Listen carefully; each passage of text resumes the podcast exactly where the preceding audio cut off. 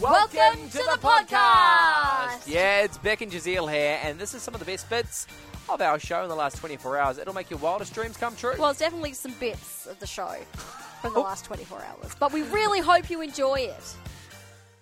The world's longest hopscotch course has been created in Colorado.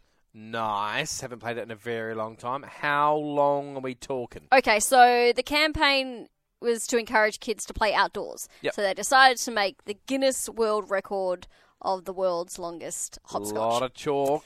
Yes, and it goes for seven Oh, kilometers. wow. Yeah, seven, Seven? kilometers. Kilometers. That.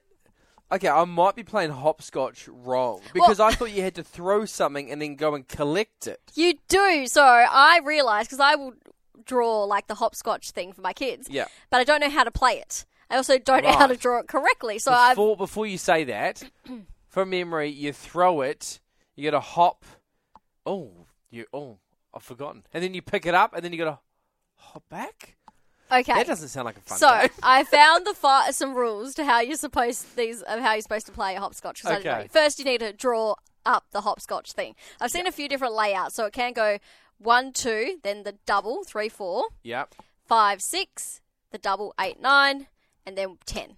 Right. Okay. But there's a few because some go one double, one double, one double. Anyway, Everyone driving home's going. like what?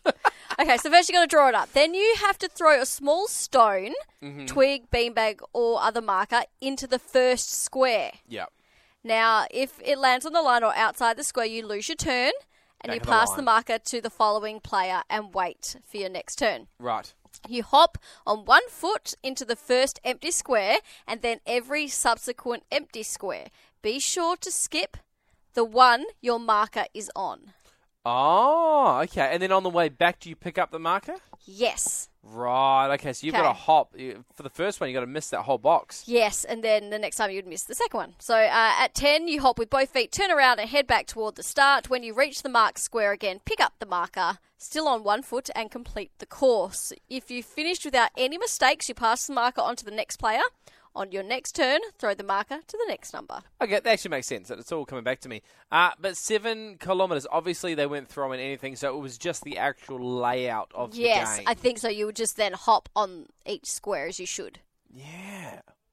Ah, I actually want to go play it. Good thing I've got a whole day tomorrow, Ah, to go play hopscotch. because that's what I'll be doing.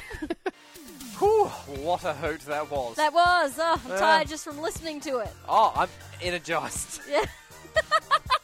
Hey, if you want more from The Drive Show, just visit 985.com and don't forget you can tune in live anytime for more of this great banter.